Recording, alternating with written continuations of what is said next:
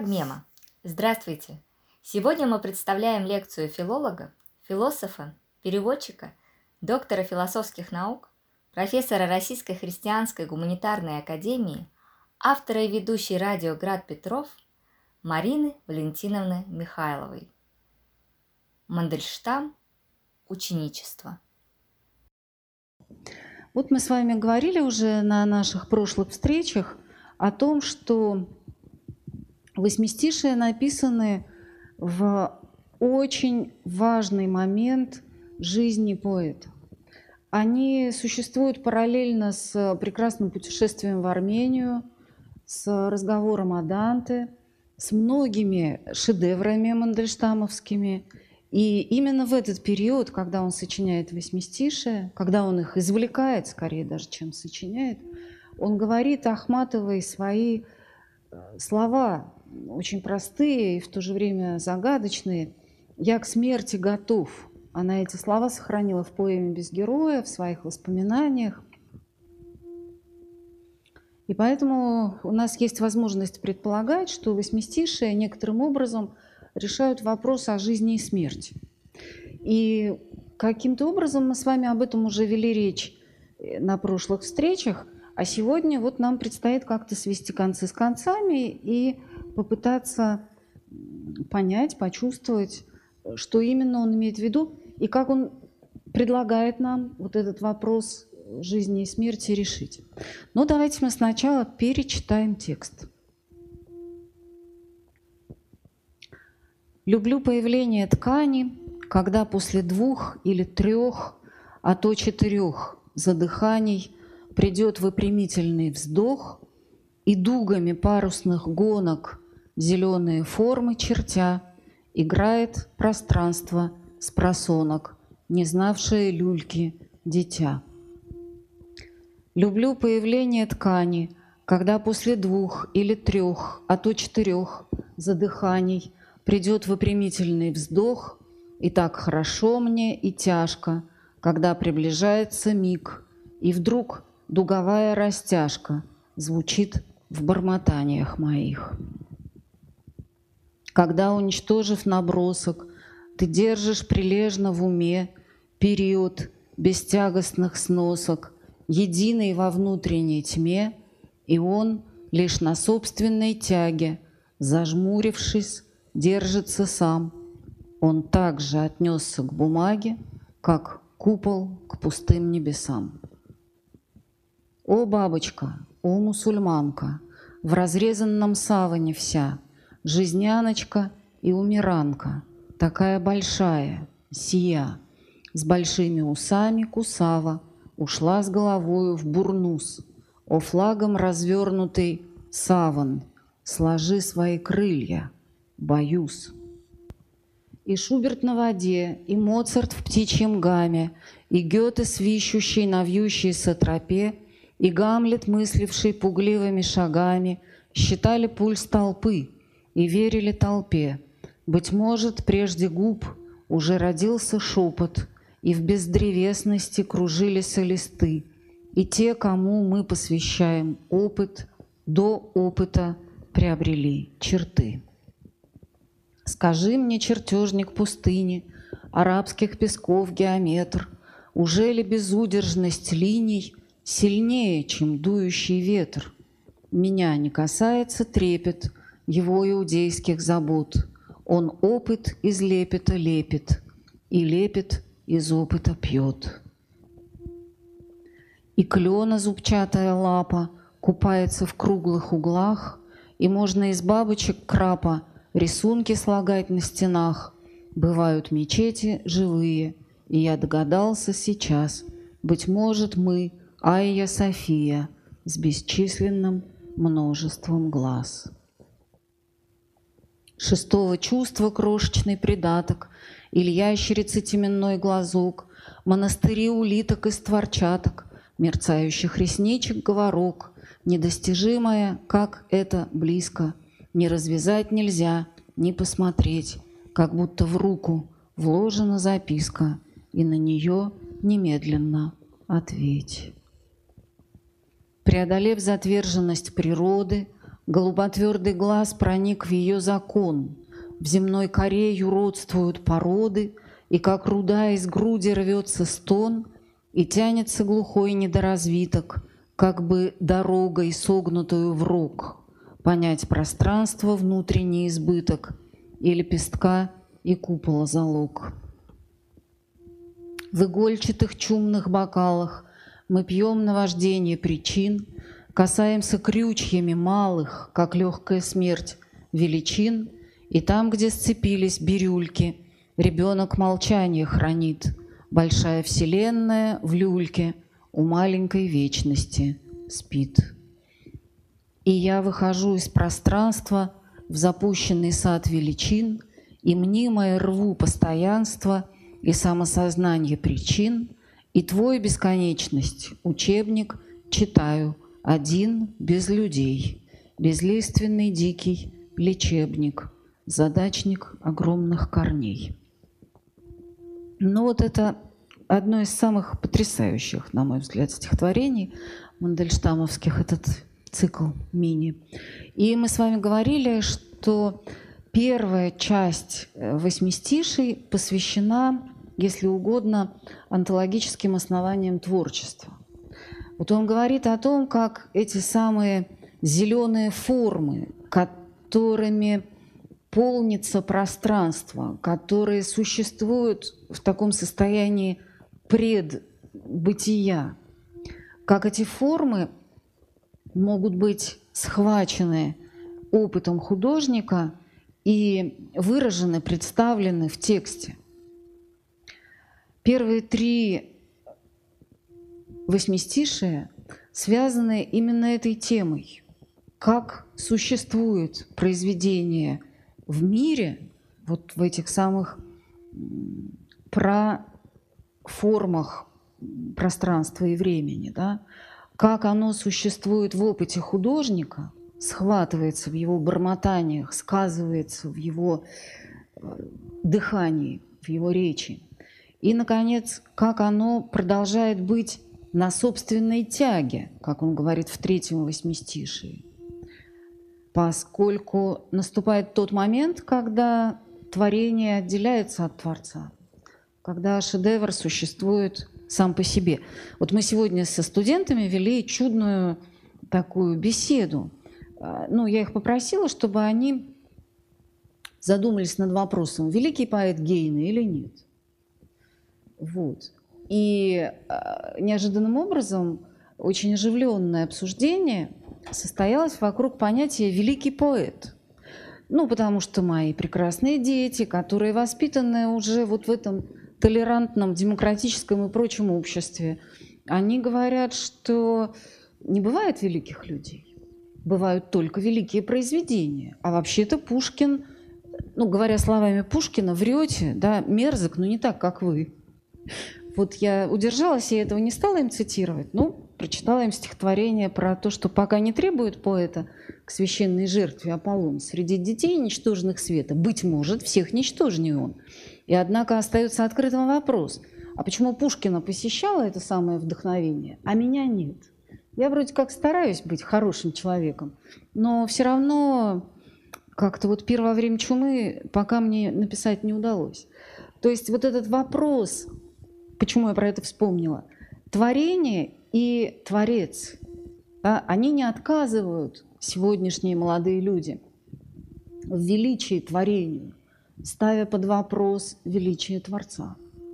Но для Мандельштама совершенно очевидно, что Э, вхождение текста в мир возможно все-таки в определенной точке.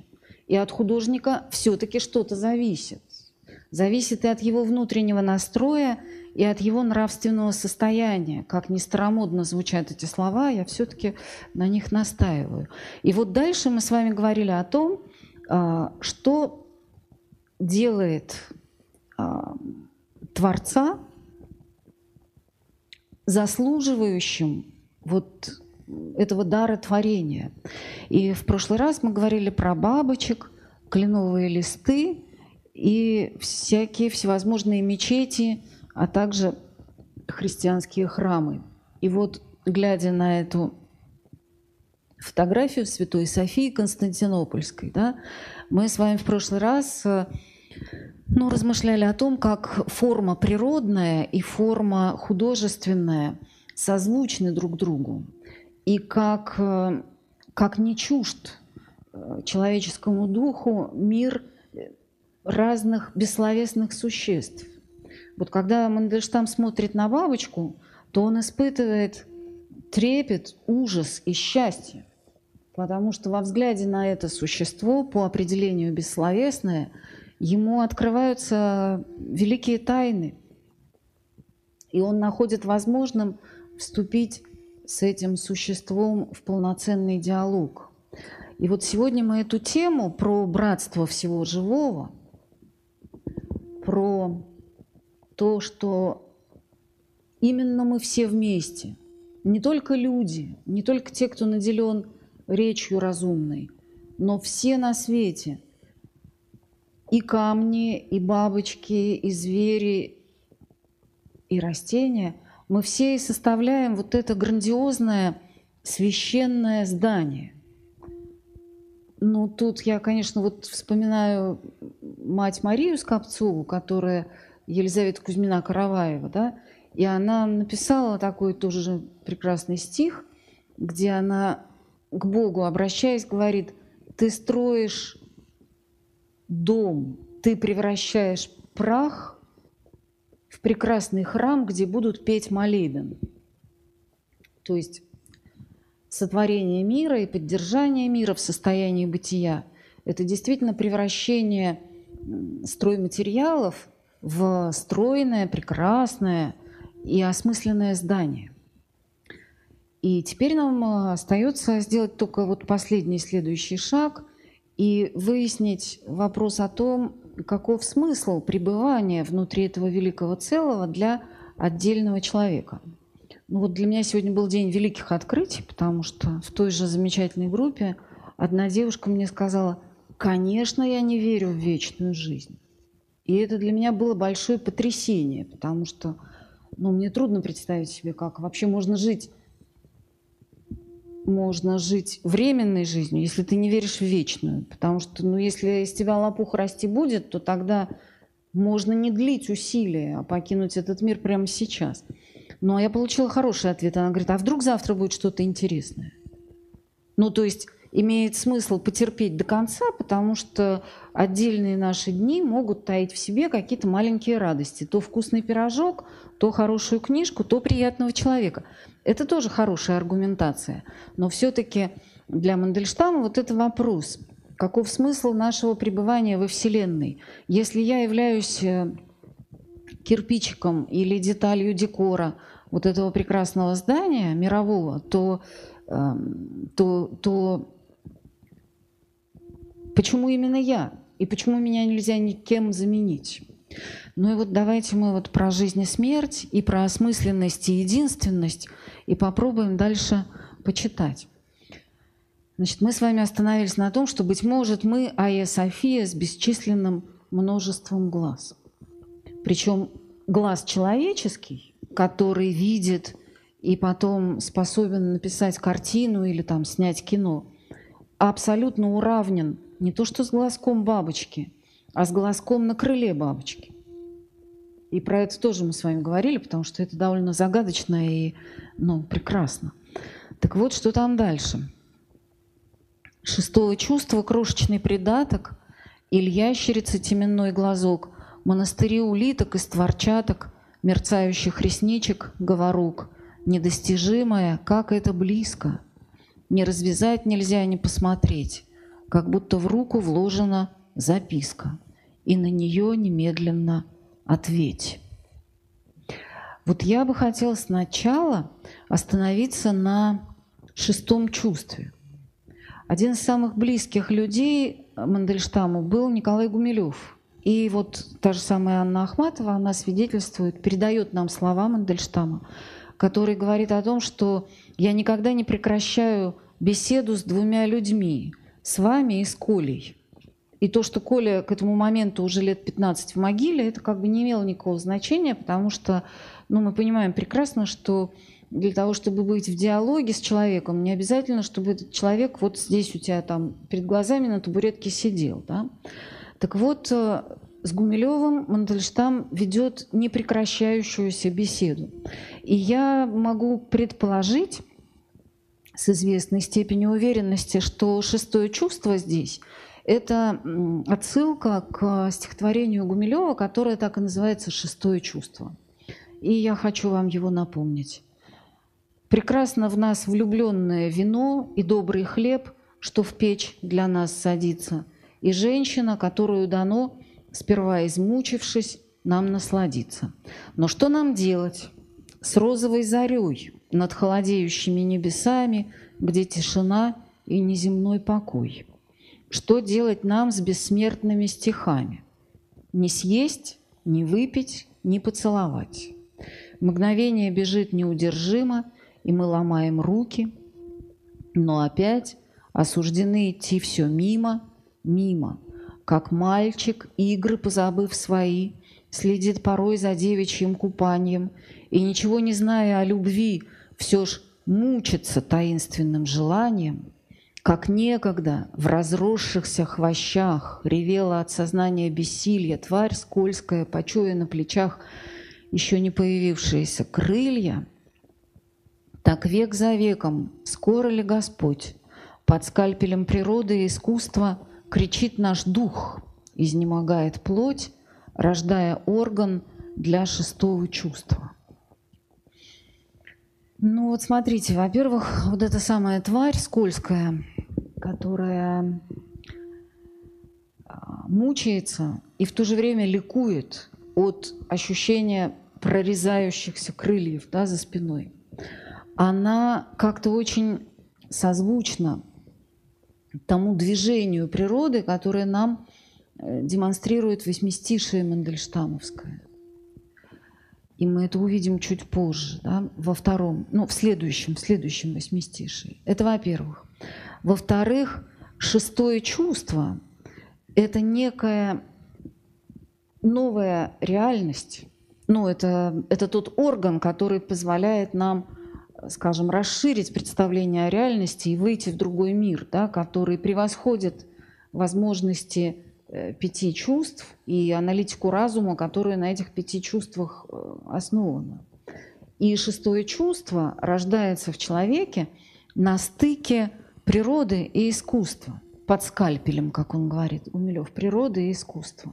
И не зря он говорит о том, что самые тревожащие вещи – это красота природная. Ну вот когда смотришь на закат, да, на эту розовую зарю, то просто непонятно, что с этим делать. И что делать с великими стихами, тоже непонятно. Потому что, с одной стороны, они э, все время с тобой, и они тебя поддерживают, и они даются тебе как дар и даром.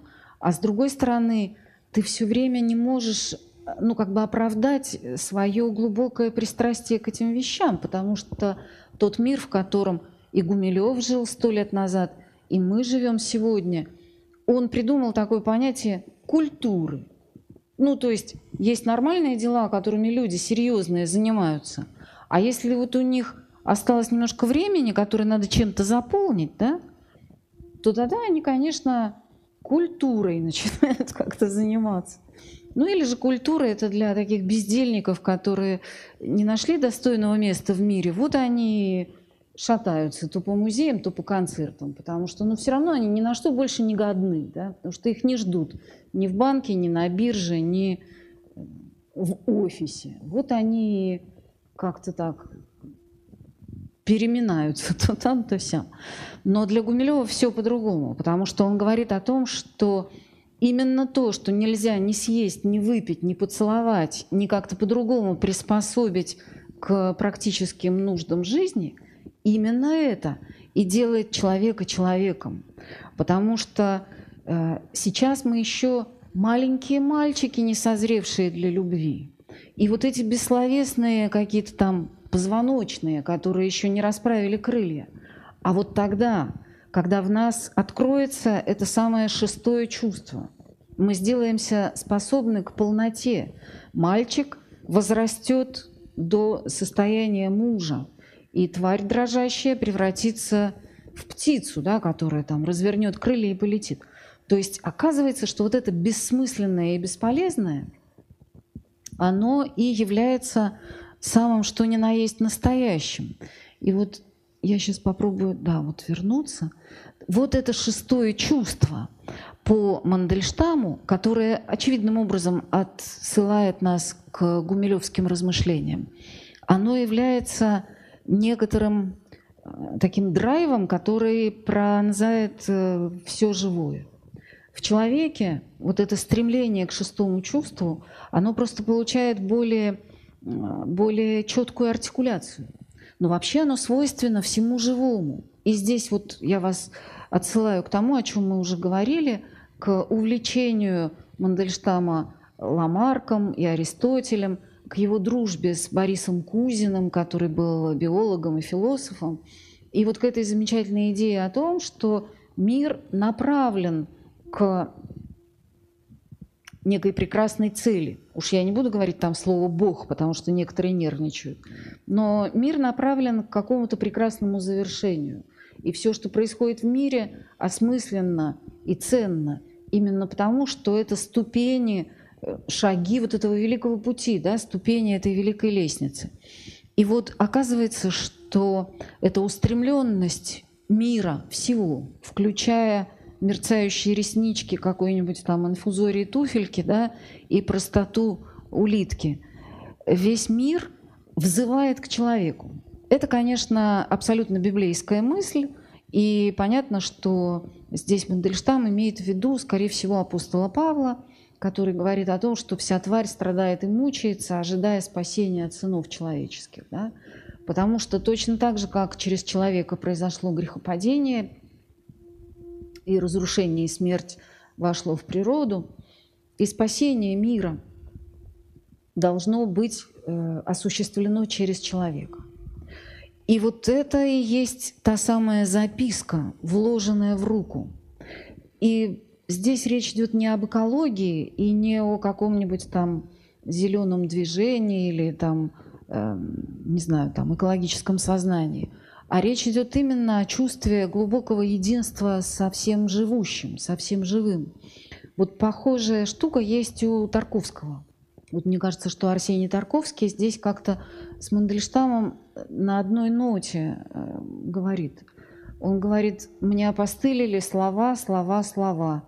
Я больше не могу превозносить права на речь разумную, когда всю ночь о крышу, в отрепьях, как вдова – колотится листва. Мне кажется, порой я просто плохо слышу, и неразборчива ночная речь вдовства, и если я шепчу деревьям сумасшедшим, что у меня в росе по локоть рукава, то кроме стона им уже ответить нечем. Да? То есть вот эта беседа с э, листвой, с деревьями, откуда она берется? Ну, можно, конечно, сказать, а это у него такая поэтическая метафора – Ну, знаете, ну, то есть получится не очень убедительно, потому что метафора никогда не бывает результатом, ну, я имею в виду, конечно, э, великих поэтов и великую поэзию. Метафора не бывает результатом какой-то умственной игры или там э, упражнений в ассоциации, а это выражение глубокого внутреннего опыта. Так вот, э, весь мир взывает к человеку, как будто действительно в руку вложена записка. Все вокруг исполнено вот этой таинственной жизни, которая позволяет обратиться к бабочке. О, бабочка! О, бабочка! О, мой король! Да, интонация здесь. Примерно та же самая. Так вот, как будто в руку вложена записка, и на нее немедленно ответь. Природа взывает к нам. Заметьте, не ставит вопросы в виде загадок, а именно взывает как к, не знаю, братьям или друзьям. И вот следующий, э, следующий фрагмент, следующее восьмистишее, преодолев затверженность природы, голуботвердый глаз проник в ее закон. В земной коре юродствуют породы, очень красивая фонетика, да? в земной коре юродствуют породы, и как руда из груди рвется стон, и тянется глухой недоразвиток, как бы дорогой, согнутую в рог, понять пространство, внутренний избыток и лепестка и купола залог. Вот эта ракочущая фонетика, вот это бурление, не знаю, подземных пород и руд погружает нас на некоторую глубину. И вот голуботвердый глаз проник в ее закон. Я очень много читала всяких работ о восьмистишиях, и там обычно голуботвердый глаз считается ну, глазом исследователя. Вот он такой какой-нибудь немец голубоглазый, да, так глазом голубым посмотрел и проник. Но мне кажется, что здесь все ну, некоторым образом много проще. И голуботвердый глаз – это вот эти самые объективы, которые вложены в оптические приборы. Голуботвердый глаз – это линза, которая является основой и микроскопа, и э, телескопа тоже. То есть это линза, которая делает возможной научное исследование, проникновение на определенные уровни бытия. И именно эти уровни бытия, бесконечно малое и бесконечно великое, сделались в определенный момент э, развития культуры таким мощным стрессообразующим фактором. Потому что Паскаль в своих мыслях, Паскаль – человек 17 века, да, который переживает как новость открытие бесконечности мира в глубину и, наоборот, как бы на удаленность. Да? Он говорит, что ничто не производит на него ощущение большего ужаса, чем бесконечность мира малого и огромного. Он говорит, как я боюсь черноты этих бесконечных пространств. Потому что действительно до 17 века, до Коперниковской революции, люди жили в, э, в защищенном мире, потому что у них была плоская земля, на ней стоял прозрачный купол. И это было очень уютно. А потом им сказали, забудьте, этого ничего нету. Мы живем на одной из точек бесконечной Вселенной. И от этой точки, куда не пойдешь, никуда не придешь, потому что ты будешь следовать и следовать в черноту. Я помню, как я была маленькой девочкой, и, конечно, слыхом не слыхала еще тогда ни о каком Паскале, но как-то мне кто-то из моих старших друзей рассказал про математическую бесконечность. Ну, это было одно из самых страшных. То есть все эти серые волки, там разные какие-то оборотни, кощеи, это просто были э, детские шутки по сравнению вот с этой мыслью о том, что я строю прямую, и она уходит в черное никуда. Вот в пять лет на меня это произвело какое-то неискладимо жуткое впечатление. Возможно, что я даже стала христианкой для того, чтобы эту тему закрыть навсегда, чтобы не было никакой черной бесконечности. Так вот, голуботвердый глаз – это именно линза э, научного оптического прибора. И тогда все как-то более-менее становится на свои места, потому что, да, действительно, голуботвердый глаз – проник в закон природы. Он преодолел затверженность природы, потому что до этого природа была песней, сказкой, мифом, какой-то фольклорной формой. И она была, э, она была живой, прекрасной, но при этом как-то она очень тяжело поддавалась э, научному изучению, да, потому что слишком зачаровывала, слишком вовлекала и так дальше. С этим делом люди покончили, провели демифологизацию, Дальше они выставили законы научного познания, сделали множество замечательных приборов, которые им показали всевозможные законы. И однако же нерешенным остался последний вопрос. А как нам ответить вот на эту самую записку, которая зажата в кулаке? Потому что ответить на нее совокупностью учебников там, геологии, биологии, еще чего-нибудь совсем не получится. Ну, то есть я могу сколько угодно изучить, не знаю, там, скелет и биохимию, и еще что-нибудь кота, но при этом а, тайна кота останется неразгаданной.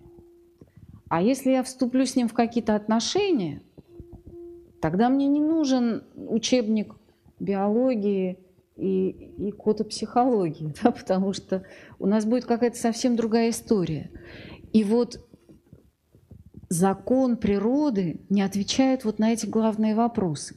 А главные вопросы – это как рыдание, действительно, рыдание, да, юродствующей природы. И на это рыдание можно ответить чем?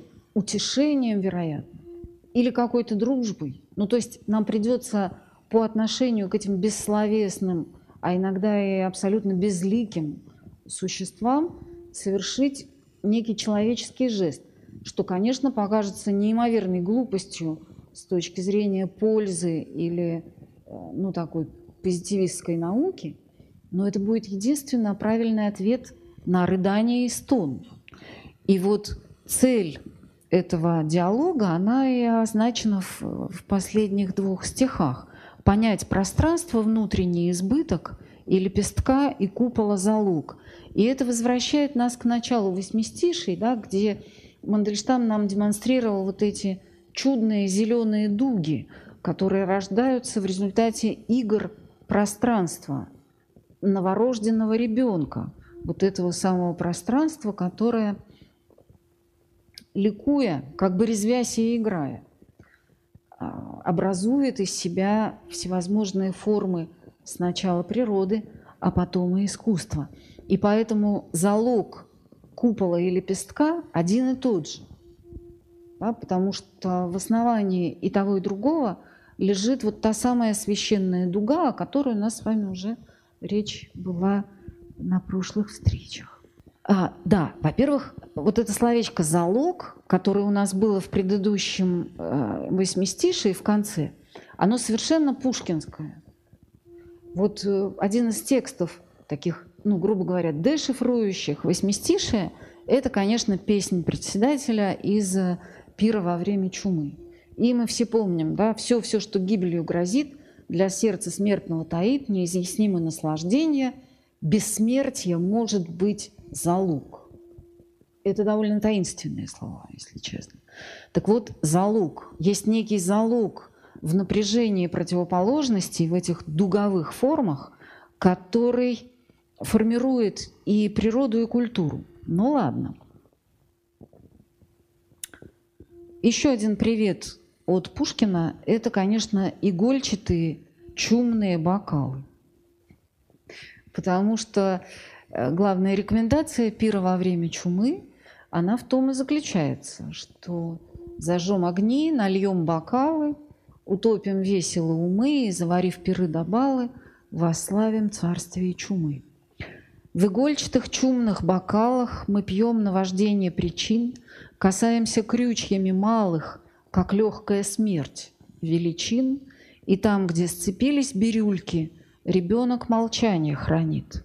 Большая вселенная в люльке у маленькой вечности спит. Ну, давайте мы тут немножко как-то медленно почитаем это. Значит, в игольчатых чумных бокалах мы пьем наваждение причин. Вот есть такое прекрасное стихотворение Пастернака «Осень», где он говорит, что и мы оказались на пире Платона во время чумы. Стих написан примерно в то же самое время. Но он длинный, поэтому мы его с вами цитировать не будем. Но вот давайте мы задумаемся над этой строчкой Пастернака, да? он себя и Диатиму, ну, некую женственную собеседницу, ощущает как э, людей, которые оказались на пире Платона во время чумы. Ну, почему пир Платона? В общем, это довольно понятно, потому что, во-первых, само искусство начала XX века, оно, конечно, обращено больше к миру идей, чем к миру э, многообразных явлений. Согласитесь, что весь э, авангард, он э, очень нацелен на созерцание идей, таких зерен, из которых вырастают потом конкретные формы. Вот того же самого Малевича, да, если посмотришь, ну или кого-то из них, то становится видно, что да, человек хочет увидеть а, не больше, не меньше, как платоновские идеи или аристотелевские формы. И ему это в значительной степени удается. Пир Платона, но ну, это одновременно и пир во время чумы. Потому что вот это время, 30-е э, годы, которое ставит каждого э, человека, ну, который хоть как-то соображает, да, не просто зачарован повседневным проживанием и какими-то лозунгами чудными, а человека, который э, все-таки трудится отдавать себе отчет в том, что происходит с ним и со страной. Каждого человека это время, эта эпоха ставит на границу. Это пир во время чумы просто-напросто, потому что шансы умереть у каждого повышаются многократно. Мы все-таки, ну как бы мы там не хулили и не критиковали свои времена – но когда мы ложимся спать, мы не ждем никакого черного ворона и никаких шагов по лестнице. И от своего соседа мы тоже не ждем, что он напишет на нас какое-нибудь чудное письмецо в соответствующей инстанции, после которого дни наши будут сочтены. Вот плохо ли мы живем, хорошо ли, но все-таки у нас нет этого ощущения, что моя жизнь может прекратиться в любой момент. У них это ощущение было. И оно было не, ну, там, неврозом каким-то, а просто трезвым пониманием э, той реальности, в которой люди оказались. Так вот, поэтому мы и находимся на Перу, где в игольчатых чумных бокалах пьется удивительный напиток. И этот напиток – наваждение причин. Вот про причины было э, и в самом начале тоже – а, восьмистиший. И будет в финальном восьмистишии. Потому что одна из вещей главных, которые Мандельштам ставит под вопрос в этом цикле, это а, ну, такое восходящее к Канту, а потом сделавшееся просто всеобщим уже таким наваждением в позитивизме, пристрастие к однозначным причинно-следственным связям. То есть наряду с пространством и временем, которые понимаются довольно, довольно-таки ну, линейно, по-декартовски, э, уверенность в том, что закон причинно-следственных связей распространяется на все на свете, эта уверенность, она стала просто каким-то поветрием, ну вот тут надо вспомнить чеховского ученого-соседа, который говорит, что этого не может быть, потому что, потому что не может быть никогда. Вот я сегодня беседовала с прекрасным человеком, с Машей Гончаровой, которая сказала, что она бы хотела на своем гербе начертать слова «умею находить то, чего нет». И это, ну, такие хорошие слова для художника. «Умею находить то, чего нет». Потому что, собственно говоря, всякий человек, который неважно, что делает, пишет картины или, или стихи, или снимает кино, или музыку сочиняет, он умеет находить то, чего нет. И извлекать его из тех уровней бытия, где это уже есть. И мы с вами про это тоже говорили да, на первой встрече. Про то, что поэт ни в коем случае не является ну, там, креативным персонажем, который так вот озадачился, как бы ему сделать что-нибудь э, неимоверно креативное. Нет, поэт, он раб, он пишет под диктовку, он ничего не придумывает и ничего не сочиняет от ветра головы своей. Он только ходит и бубнит, как Мандельштам или Ахматова. И когда он через этот бубнеж настроится на какое-то принятие, вот он раз и записывает дальше, да, как Ахматова говорит, и ровно продиктованные строчки ложатся в белоснежную тетрадь. Так вот, наваждение причин – это как раз то, что становится классическим вином. Ну, у Мандельштама, помните, да, есть такая статья «Классическое вино», потому что это воспринимается уже как некий напиток, как э, нечто такое, что можно вкушать, но совершенно не обязательно считать это единственным напитком, потому что я могу в бокал свой налить и воду, и вино, и молоко, и мед, все что угодно. И наваждение причин становится э, тем, чем оно и должно быть, а именно одним из вариантов миропонимания, который не лучше и не хуже всех остальных. Но можно уже в это, ну как-то маниакально не упираться. И дальше. Касаемся крючьями малых, как легкая смерть, величин. И вот эти крючья здесь, они начинают мерцать, потому что, с одной стороны, действительно, ну, мы знаем, да, что во время Великой чумы XIV века для того, чтобы не заразиться, трупы крючьями затаскивали вот на эти самые телеги. И на них отвозили их для того, чтобы сбросить в глубокие ямы э, братских могил. То есть вот эти крючья – это и крючья э, могильщиков, освобождающих там Флоренцию от трупов на улицах, да? но вместе с тем это и крючочки, с помощью которых играют в бирюльки. Кто играл в бирюльки когда-нибудь, те знают, что там ну, такая куча всяких штучек выкладывается на стол в произвольном порядке. А после этого игроки берут крючочки, и они должны вот эту самую кучку разобрать так, чтобы ничего не подвинуть. Вот в этом искусство игрока в бирюльке. И тут, конечно, игра в бирюльке становится невероятно важным занятием. И здесь я позволю себе, может быть, это произвольная ассоциация, но ну, име, имеет тоже какое-то основание.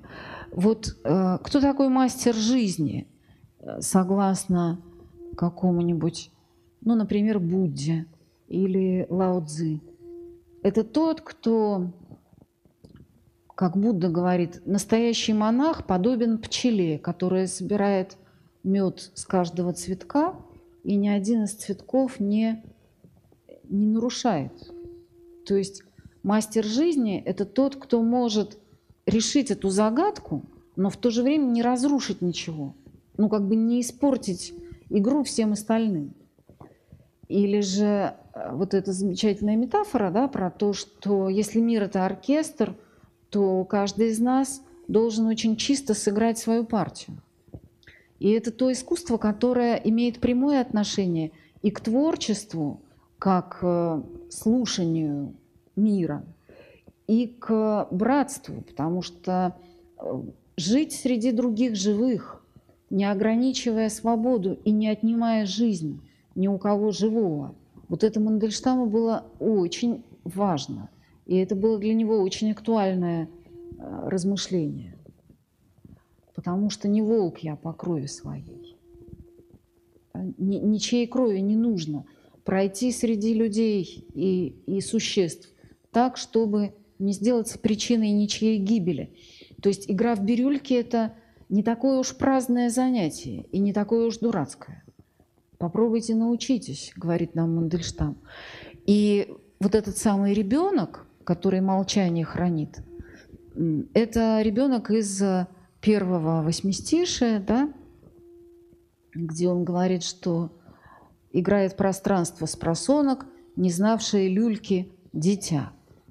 И там это было дитя, играющее в кости по Гераклиту. Или костями. Более прекрасный перевод. А здесь ребенок еще и в бирюльке играет. Что, в общем, примерно те же самые кости. И посмотрите, ребенок, который не знал люльки, улегся в люльку.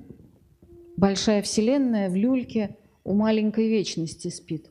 И Мандельштам свел здесь пространство и время – и даже намекнул нам о том, что на то, что эти понятия могут конвертироваться одно в другое. Там говорилось в первом восьмистишии о новорожденном пространстве. Да? Поскольку мы уже прошли ну, такой значительный путь, и нам уже продемонстрировали эту лестницу веществ и существ, то теперь мы можем говорить о Вселенной. Потому что за то время, что мы читали восьмистишие, вот эта почка, которая была нам явлена в первом восьмистише, она распустилась и вырастила из себя огромное древо. Большая вселенная получилась да, из этих проформ. И она в люльке у маленькой вечности спит. Вот это довольно красиво, потому что здесь меняются местами огромное и крошечное. Ну и вот тут я хочу отослать к Льюису, к Клайву Стейплзу Льюису. У него там есть в последней части «Хроник Нарнии» хлев, крошечное такое строение, входя в которое люди оказываются в райском саду практически. Ну и когда герои обсуждают, как это может быть, что ты входишь в маленькое, а оказываешься в огромном, то один из персонажей, а именно любимая героиня Льюиса, маленькая Люси, она говорит, что в нашем мире тоже когда-то был хлев, который вмещал в себе весь мир. Имея в виду вот эти самые ясли, да, где лежал там младенец Христос. Да? Так вот, большая вселенная в люльке у маленькой вечности спит. А кто же такой тогда может устроить э, такую колыбельку, в которую может улечься целая вселенная? Ну, это что называется, отгадайте с трех раз – Давайте посмотрим, почитаем последнее одиннадцатое восьмистишее. «И я выхожу из пространства в запущенный сад величин, и мнимое рву постоянство и самосознание причин, и твой бесконечность — учебник, читаю один без людей, безлиственный дикий лечебник, задачник огромных корней».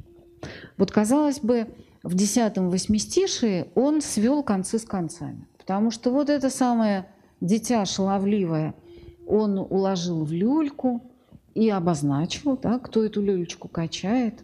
И вроде бы мы прошли полный цикл.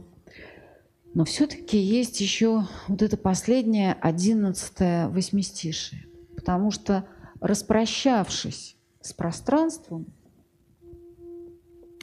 и временем, он обозначает выход в то измерение, о котором, о котором так или иначе говорили все предшествующие восьмистишие. Потому что там все время был вот этот, этот призыв, это внутренняя устремленность к большему, к иному, да, к тому, что превышает возможности – и голуботвердого глаза науки, и э, возможность всех наличных форм природы, воспринимаемых пятью чувствами. Вот к чему-то должно было быть обращено наше шестое чувство. Но вот этот выход и состоялся в последнем одиннадцатом восьмистишии. Я выхожу из пространства. И тут сразу хочется спросить, а куда же можно выйти из пространства? Но если вокруг нас все, пространство, время и, и закон причинности, то куда же можно выступить? Объясняют нам.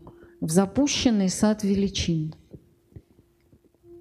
И мнимое рву постоянства и самосознание причин. Вот этот самый запущенный сад, ну, с одной стороны, он очень напоминает нам раннее стихотворение Мандельштама. Тоже, кстати, про пространство и время – да, там золотистого меда струя из бутылки текла так тягуче и долго, что, мол, ведь хозяйка успела. Здесь, в печальной Тавриде, куда нас судьба занесла, мы совсем не скучаем. И через плечо поглядел. Ну и там дальше. После чая мы вышли в огромный запущенный сад, как ресницы на окнах опущены темные шторы. Мимо белых колонн мы пошли собирать виноград – ну и конец этого стихотворения знают абсолютно все. Да? «Золотое руно, где же ты, золотое руно?» Всю дорогу шумели большие тяжелые волны, и, покинув корабль, натрудивший в волнах полотно, Одиссей возвратился пространством и временем полный. То есть вот этот самый запущенный сад и насыщенность пространством и временем, и возвращение домой Одиссеева – это в том раннем тексте Мандельштама есть.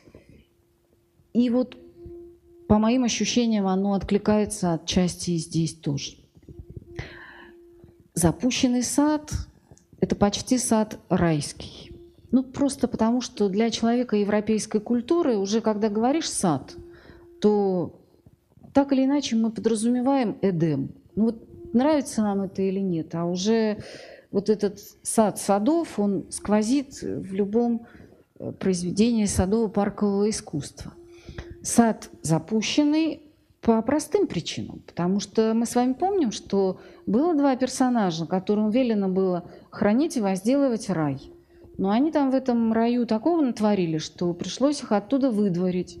И поэтому, поскольку нет работников в раю, то он немножко подзарос. До тех пор, пока мы туда не вернемся, там будут вот эти запущенные э, аллеи. И мнимое рву постоянство и самосознание причин. Что значит рву? Собираю как букет или выпалываю как сорняки? Но ну, это уже кому как нравится. Можно и так, и так это прочитать. Потому что вообще сорняки бывают довольно милыми цветами иногда, а иногда съедобными травками. Но самое это интересное там дальше. Что бы он ни делал в этом саду, развлекался собиранием букетов или уже приступил к исполнению своих обязанностей, да, назначенных Богом. Самое интересное – это вот финал. «И твой бесконечность – учебник, читаю один без людей». То есть если до этого у нас происходили разные игры с пространством, которые одновременно были играми с художественной формой, то здесь, в этом запущенном саду, а, оказывается возможным вступить в диалог с бесконечностью и обратиться к ней, просто назвать ее по имени. И эта бесконечность будет уже совсем другая. Это не будет вот эта пропасть страшных декартовых э, бесконечных пространств. А это бесконечность, которая насадила сад,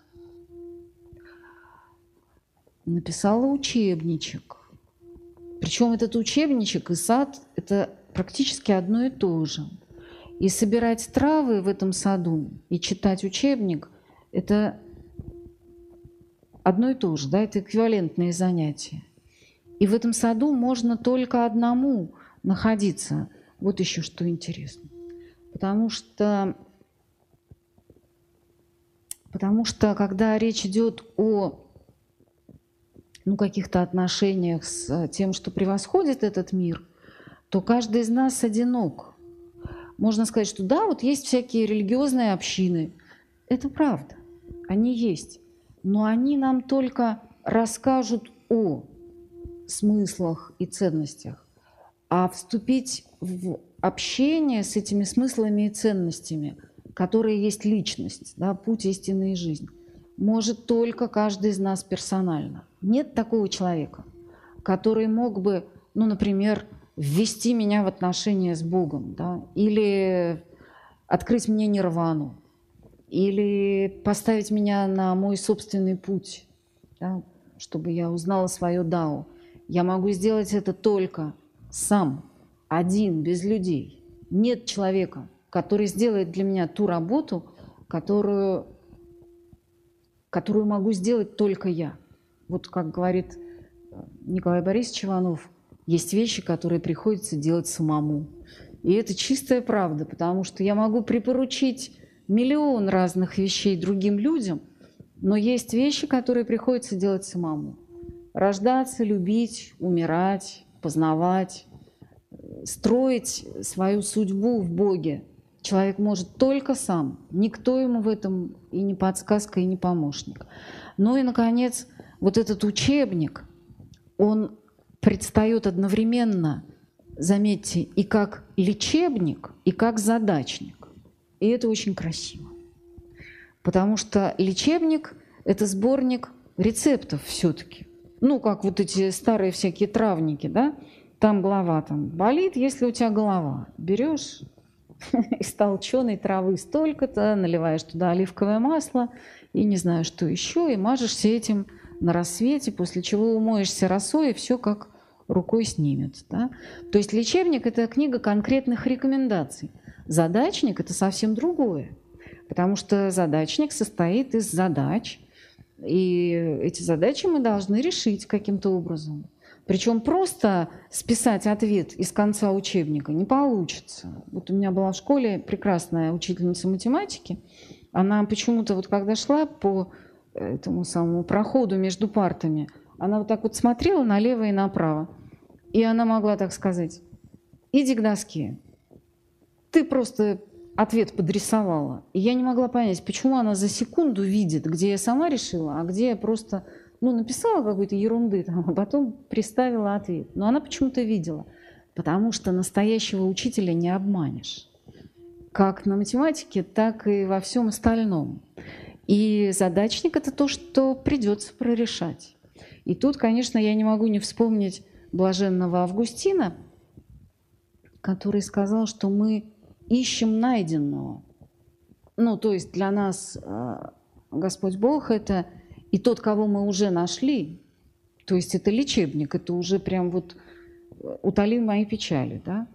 Но в то же время это то, что приходится постоянно искать. И каждый день э, решать какие-то задачи, и это не всегда легко. Так вот, а, уже совсем вот все это сводя к каким-то результатам, я вот что хочу сказать что Мандельштам, который, ну, прям вот модернист из модернистов, и которого, ну, никак нельзя обвинить ни в э, консерватизме художественном, ни в какой-то там ортодоксии э, идеологической или религиозной. Он все-таки нас очень изящно, абсолютно ненасильственно, но он привел к этой самой мысли об ученичестве и о том, что есть та реальность, перед которой подобает только смирение, по отношению к которой мы можем только принять позу ученика. И, и в этом смысле творец, художник, это человек, отмеченный бесконечной способностью к ученичеству и смирению к ученичеству и смирению. И еще одна вещь здесь, на мой взгляд, очень важна. А, граница, как мне кажется, у Мандельштама очень четко обозначена вот эта антологическая граница э, художественного поиска. Вот опять же, сегодня мы с э, детьми обсуждали, а Марсель Дюшан, он великий художник или нет? Ну, с одной стороны, человек сделал гениальную вещь. Ну, он взял писсуар, поместил его в выставочное пространство и тем самым создал концептуализм. Потому что он объяснил, что отныне можно, грубо говоря, не париться, а можно просто придумывать умственные такие операции, которые будут бесконечно умножать произведения искусства. И теперь народ на этой почве просто резвится бесконечно. Но здесь встает другой вопрос. Вот какой. Понятно, что это безошибочные маркетинговые ходы, что это очень классная вещь. Действительно, есть художники, которые берут там холодильник на свалке, красят его в красный цвет, и это потом начинает стоить много сотен э, тысяч евро. Они молодцы, потому что они нашли свою нишу на рынке художественных услуг, и они ее прекрасно эксплуатируют. Ну, то есть умные люди всегда вызывают восхищение. Но а это то же самое, что какая-нибудь картинка Ван Гога или же э, Боттичелли. Или это что-то другое все-таки, по природе другое, да? Или когда мы слушаем, ну, там, с одной стороны Моцарта, а с другой стороны музыку, я не знаю, там, композитора Нона, то это одно и то же или нет? И если следовать вот этой логике мандельштамовской, то тогда окажется, что границы искусства задаются, если угодно, природой мира, потому что нравится нам это или не нравится. Ну, чаще всего современным людям это не нравится, потому что у нас же такое есть маниакальное представление о свободе, о том, что вот свобода – это когда я просто вот что хочу, то и ворочу. Вот захотел холодильник покрасить, я его покрашу. И кто скажет, что это не искусство – тот обнаружит свою узость, э, как бы еще сказать, ретроградность и просто эстетическую тупость. И все. А по Мандельштаму так не получается, потому что оказывается, что есть вот эти волшебные зеленые формы, вот эти дуги, которые существуют. И искусство – это только то, что каким-то таинственным образом являет нам вот эти проформы мира. А если оно занимается разного рода манипуляциями, интеллектуальными или эстетическими, то это уже тогда что-то другое. Возможно, это эффективный менеджмент, или это такая форма а, визуализированной философии. Но уже по ведомству искусства вот это дело не пройдет. И ну, я вот про это сейчас думаю очень напряженно, потому что, потому что была тут недавно, несколькими днями позже, на, э, с одной стороны, на концерте э, «Реквием», где был представлен да, там Теодор Курензис и его оркестр «Музыка Этерна», играли «Реквием» Моцарта. И это было божественно, просто божественно.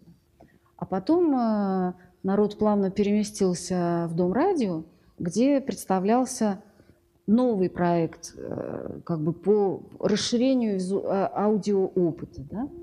И проект этот заключался, ну, в частности, в том, что вот люди сидели на полу в большом зале Дома радио, и в это время на стене э, демонстрировались разного рода цветовые пятна, ну, такие более или менее безобразные.